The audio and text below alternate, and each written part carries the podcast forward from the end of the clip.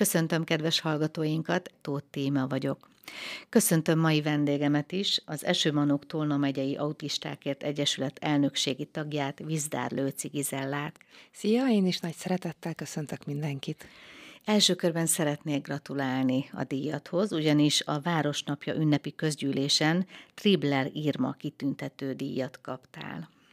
Nagyon szépen köszönöm, nagyon kedves vagy.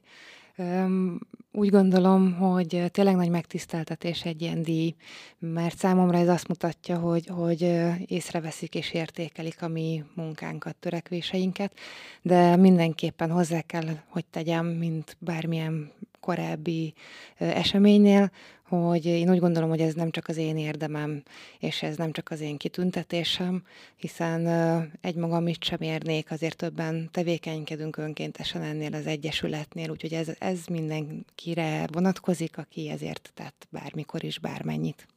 Beszéljünk akkor a munkatársaidról. Kik ők? Mutasd be kérlek őket. Hát az Eső Manók Egyesület elnöksége három főből áll. Asztalosné Marosi Marianna az egyik, a másik Paus Erzsébet, ő amúgy az elnökasszonyunk, és jó magam, és szoktuk is azt mondani, hogy olyanok vagyunk mi, mint egy háromlábú szék.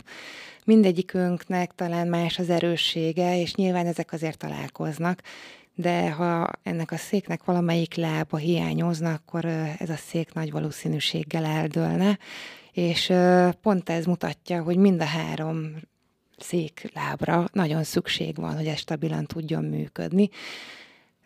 Az, maga az Egyesület az kétezer-tízben alakult, és érintett szülők hozták létre Asztalosné Marosi Marián szakember támogatásával, és én akkor még nem voltam tag, tehát nem vagyok benne az elejétől kezdve. Én kétezer-tizennégy decembere óta vagyok aktív, és azt hiszem talán kétezer-tizenhat óta vagyunk mi így hárman elnökségi tagok, és azóta töretlenül együtt dolgozunk. Neked van két gyermeked, akik szintén autisták. Ezért találkoztál ezzel az egyesülettel gyakorlatilag. Mesélj a gyermekeidről egy kicsit. Így van, nekünk mind a két gyermekünk autizmusban érintett. Zétény tizenhárom éves, ő egy kicsit jobb képességű, nem mondanám, hogy nagyon jó képességű, kicsit jobb képességű. Ő Szexerdon az ötös iskolába jár egyéni tanrendes tanulóként. A kislányunk ő tizenegy éves, hát már nem is olyan kislány, majdnem olyan magas, mint én. Ő azért jóval markánsabban érintett autizmusba, és van más társult betegsége is, ő pedig speciális intézménybe jár ki Zomba Paradicsom pusztára, és igen, hát nyilván ő rajtuk keresztül, vagy ő értük, kerültem én még nagyon régen kapcsolatba az Egyesülettel, még amikor talán az Zétény az óvodát kezdte. És talán meg is mentett engem egy kicsit ez az Egyesület, mert addig sokszor éreztem úgy, hogy egymagam vagyok ezzel az egész megéléssel, feldolgozással, és rengeteget adott, hogy szülőtársakkal tudtam kapcsolatba kerülni, és maga az az érzés, hogy talán tudok én is tenni érte valamit, hogy érek én is még valamit. Szerintem ez mentett meg attól, hogy teljesen a mélyre süllyedjek, és teljesen elzárkózzak, úgyhogy én azért nagyon sokat köszönhetek ennek az egyesületnek. Amikor megszületik egy kisgyermek, ugye miért nem tudjuk, hogy autizmussal érintett lesz? Hogy vettétek ti észre, hogy valami, valami nem stimmel, valami baj van? Azért volt ez nehéz a legelején, mert nyilván első gyermeknél azért még a szülő elég bizonytalan, hogy mi az, ami még az átlagosba belefér, és mi az, ami már nem biztos, hogy arra utal, hogy átlagos fejlődésű a gyermeke. Főleg kisgyermekkorban ugye nagyon eltérő módon fejlődnek a, a gyermekek, lehetnek lemaradások és megugrások. Zétény is nagyon-nagyon sokáig, hát úgy kb. Egy éves koráig hasonlóan fejlődött, mint a társai. És ami először egy kicsit furcsa volt, az az első születésnapja, amikor barátokat hívtunk meg hasonló korú gyerkőcökkel születésnapozni a szüleim házába, és azt vettük észre, hogy az Zétény mindig a legtávolabb eső szoba, a legtávolabb eső sarkába vonult el, és kétségbe esett arca volt. Arra gondoltunk, hogy majd átbillen, hogy ez még egy kicsit sok neki, meg hát még kicsike, de hát nem billent át, és hát anyaként is egy kicsit fura, vagy hát nem tudom, rossz érzés volt, hogy még a képeken is látszódott a kis kétségbe esett arca. Ez volt talán az első icipici mozzanat, amire én vissza tudok gondolni.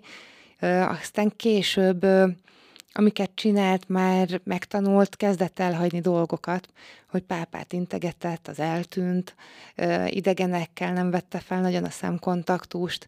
Nagyon jó evő volt korábban, győztem a kanállal lapátolni az ennivalót, mert ő követelte, majd egyszer csak ez megszűnt, és csak bizonyos ételeket volt hajlandó megenni, nem volt hajlandó megfogni, lefölfutkorászott a lakásba, és közben sikongatott, amire én azt hittem nagyon sokáig, hogy ő biztos élvezi a mozgást.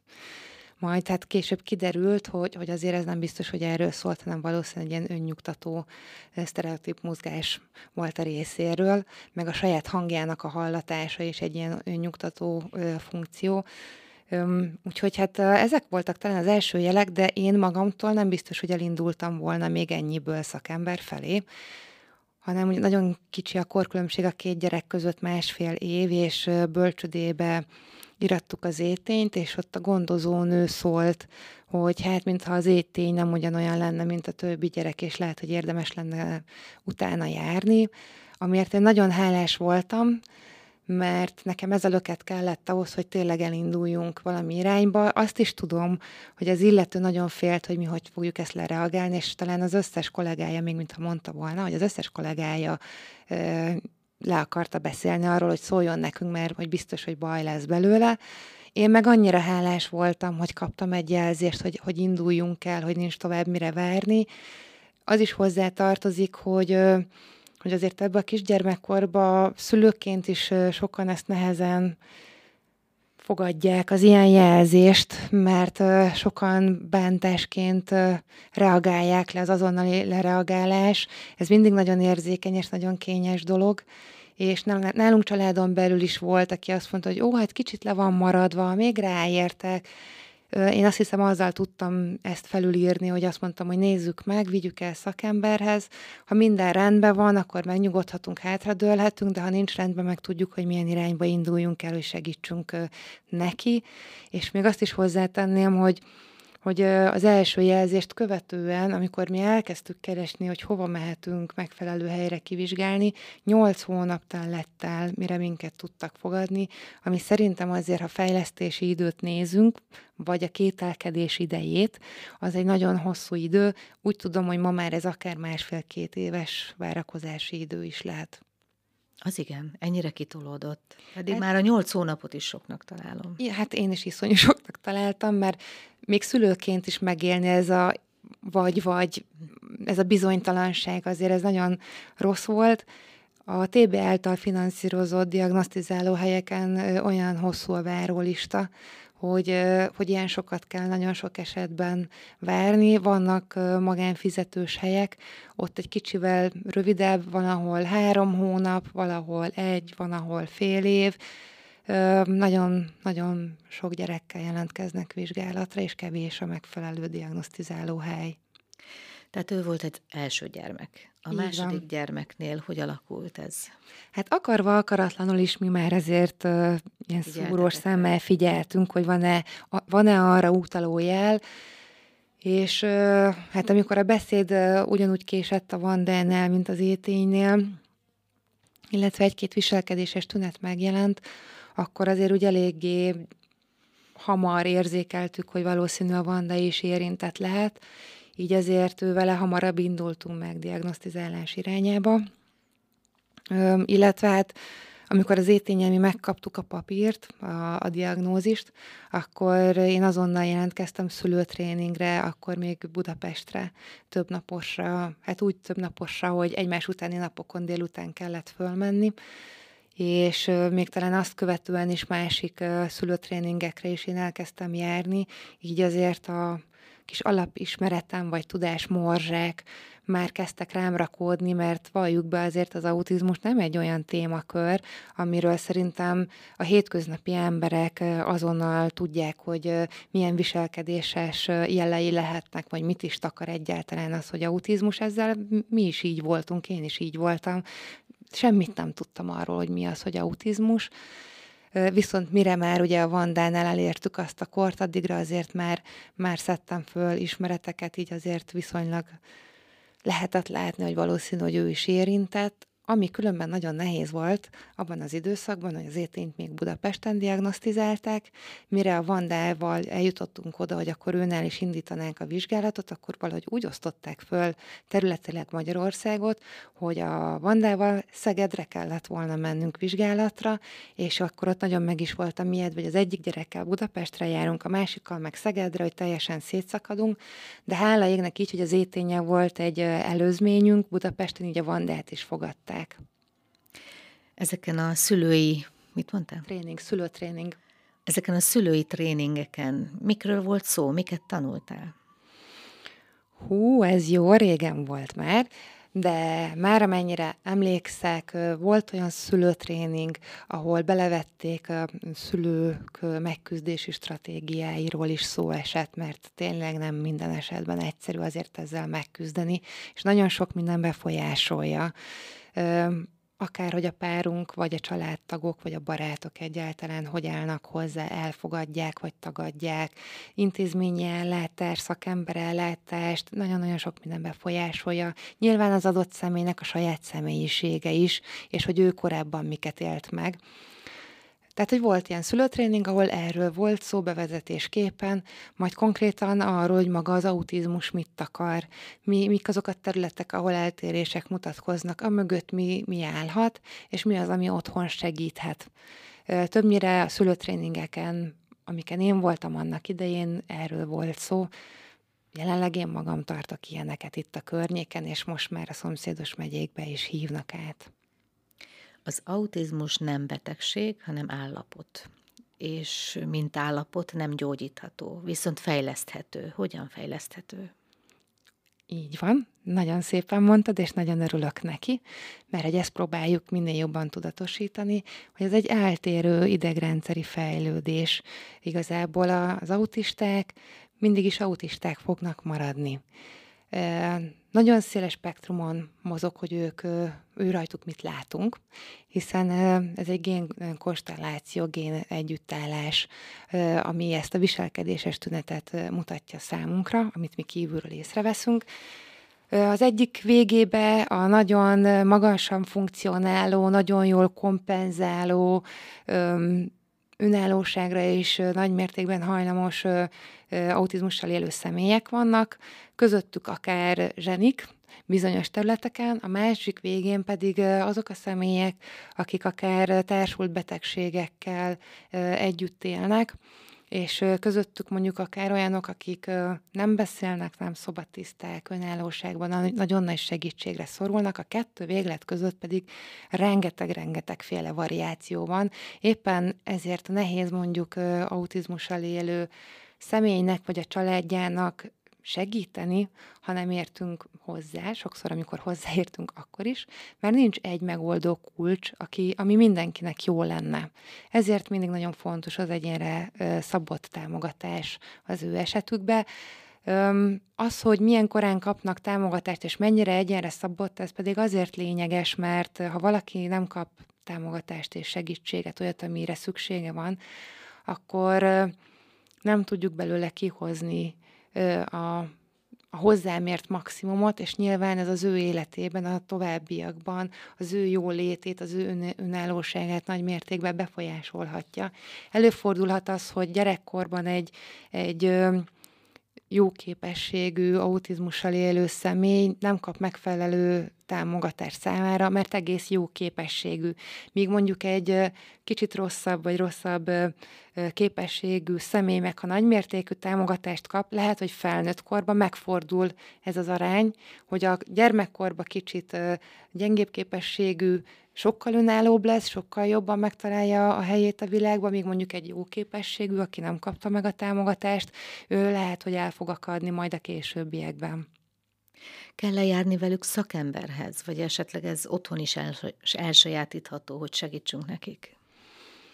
Hát az autizmus sajátossága miatt én úgy gondolom, hogy mindenképpen jó az, hogyha autizmus specifikus szakemberhez tudnak menni. Itt kiemelném azt, hogy őnekik elsősorban autizmus szakirányú gyógypedagógus segítségekkel. Nyilván ezt ki lehet egészíteni más terápiás módszerekkel, de ott az legyen a fő pont, hogy amit mondjuk élvez vagy szeret az adott személy, mert akkor az egy ilyen kikapcsolódás, feltöltődés lehet. Az se jó, ha túl sokat akarunk adni a gyereknek, mert a jó szándékunkkal túl fogjuk terhelni pont az ő idegrendszerét, és lehet, hogy pont az, ami fontos lenne neki a autizmus szempontjából, ott már nem, fog, nem marad annyi energiája, hogy azt fel tudja dolgozni, és lehet, hogy pont egy visszaesést fogunk ezzel elérni autizmussal élő személyeknél.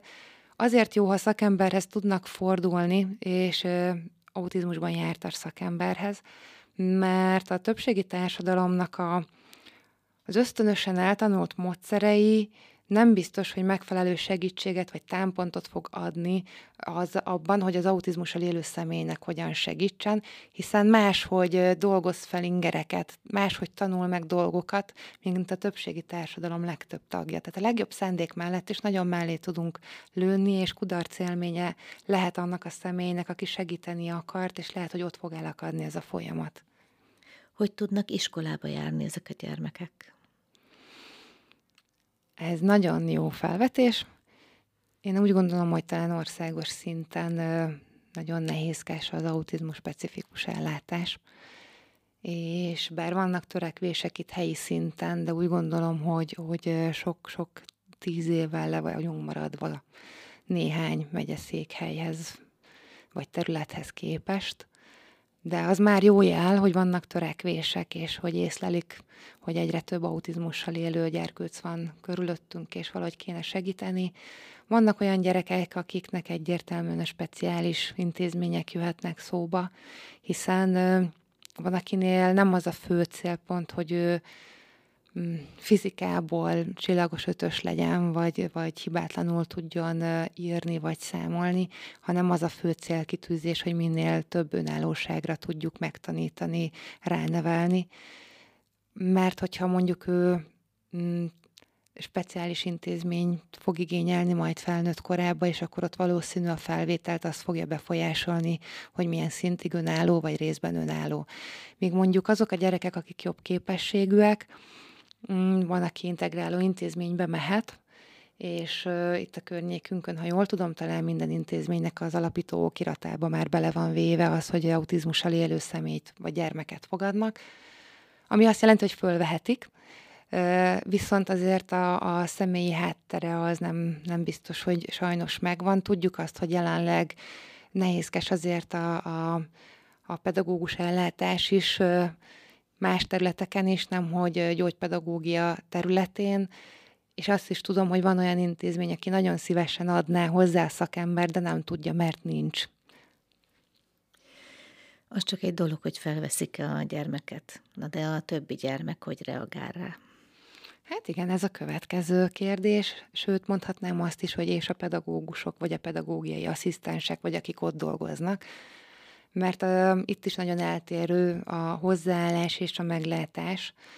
Uh, én személy szerint nagyon örülök annak, amikor egy uh, oktatási intézmény vagy egy nevelési intézmény lehetőséget arra, hogy a tanév kezdetekor, vagy akár tanév közben autizmussal kapcsolatos szemléletformálást, tudásformálást tartsak, és annak szoktam a legjobban örülni, amikor nem is szűkítik ezt le mondjuk egy órára, hanem egy nagyobb időzónát biztosítanak.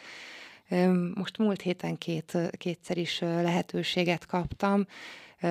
Az Egyminek, a, a Szexerdi Egyminek a speciális iskolájába tarthattam egy félnapos tudásformálást, majd az ötös iskolába szerdai napon tarthattam szintén egy félnapos tudásformálást. Azért örülök, ha ekkora időzónát kapok, mert akkor onnét kezdem már az előadást, hogy a maguk a családok mit élnek meg, min mennek keresztül, majd rátérünk az autizmusnak az alapismereteire, és a harmadik részt azt mindig intézményre szabom át, minden egyes alkalommal átdolgozom, mert abból indulok ki, hogy annak az intézménynek mire van szüksége, mivel tudom talán segíteni valamennyire valamennyire az ő munkájukat, hiszen azért nehéz egy olyan pedagógusnak is, akinek nincs igazán autizmussal kapcsolatos ismerete, vagy az eszközökhöz, módszertanokhoz, és ö, nehéz a gyerekeknek is, mert hogyha ők nem tudják, akkor nyilván ők se tudják, hogy közelítsenek egy autizmussal élő személyhez.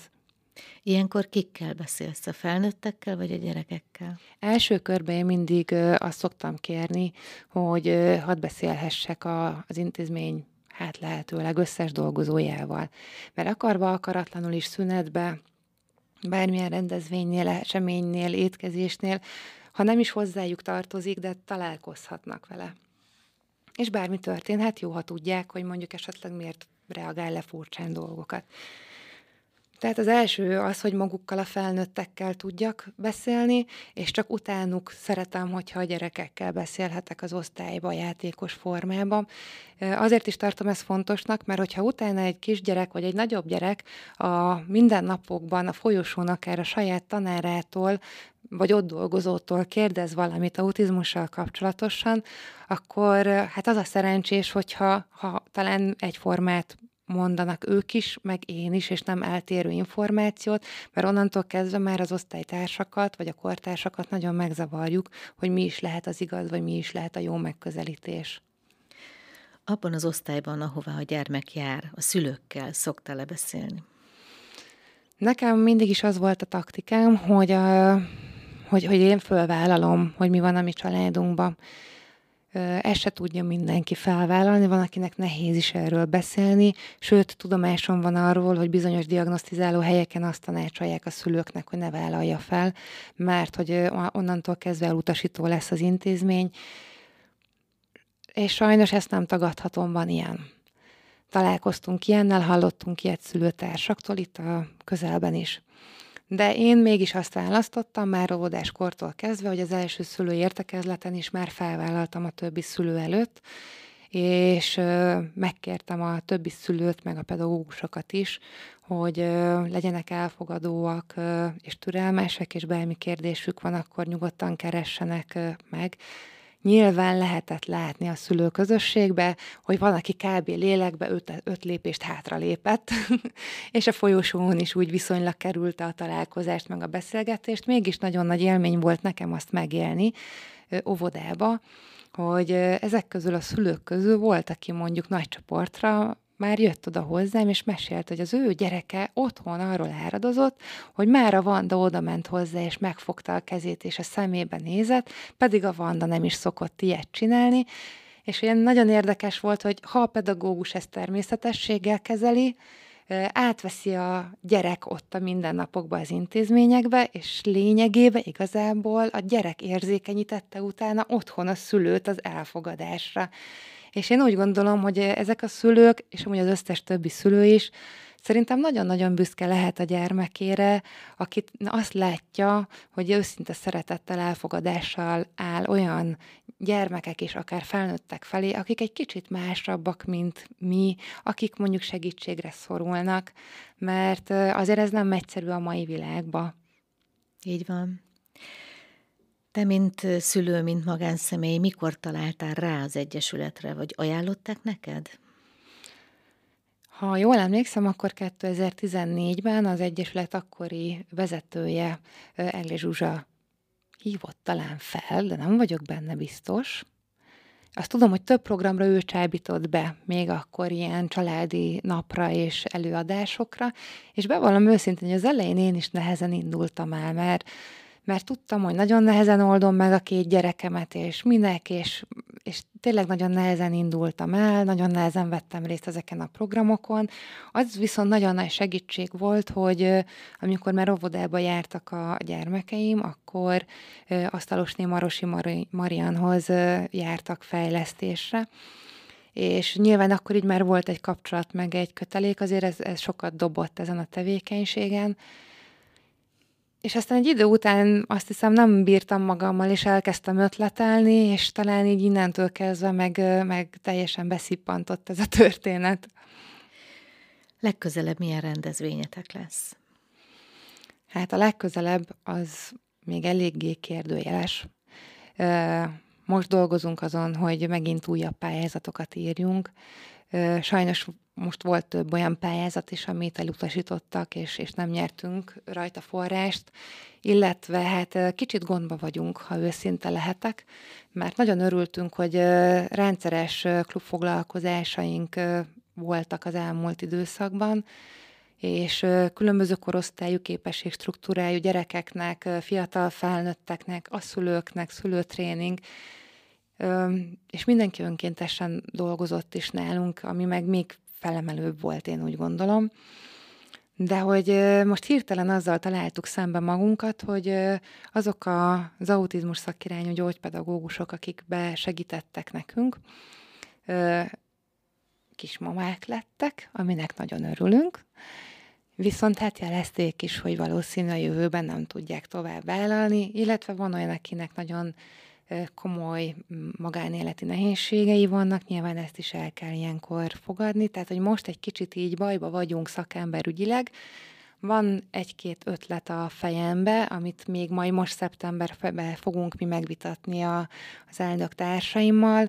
Nagyon bízom benne, hogy sikerül ezt áthidalnunk, és tudjuk tovább folytatni az eddig kiépített munkánkat, és sőt, még bízom benne, hogy majd fogunk tudni fejlődni is, de, de tény, hogy, hogy most egy kicsit nehézségekkel küzdünk, de meg fogjuk oldani.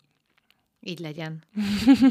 De egyébként mondjuk el, hogy milyen rendezvényeitek szoktak lenni. Hova szoktatok menni a gyerekekkel?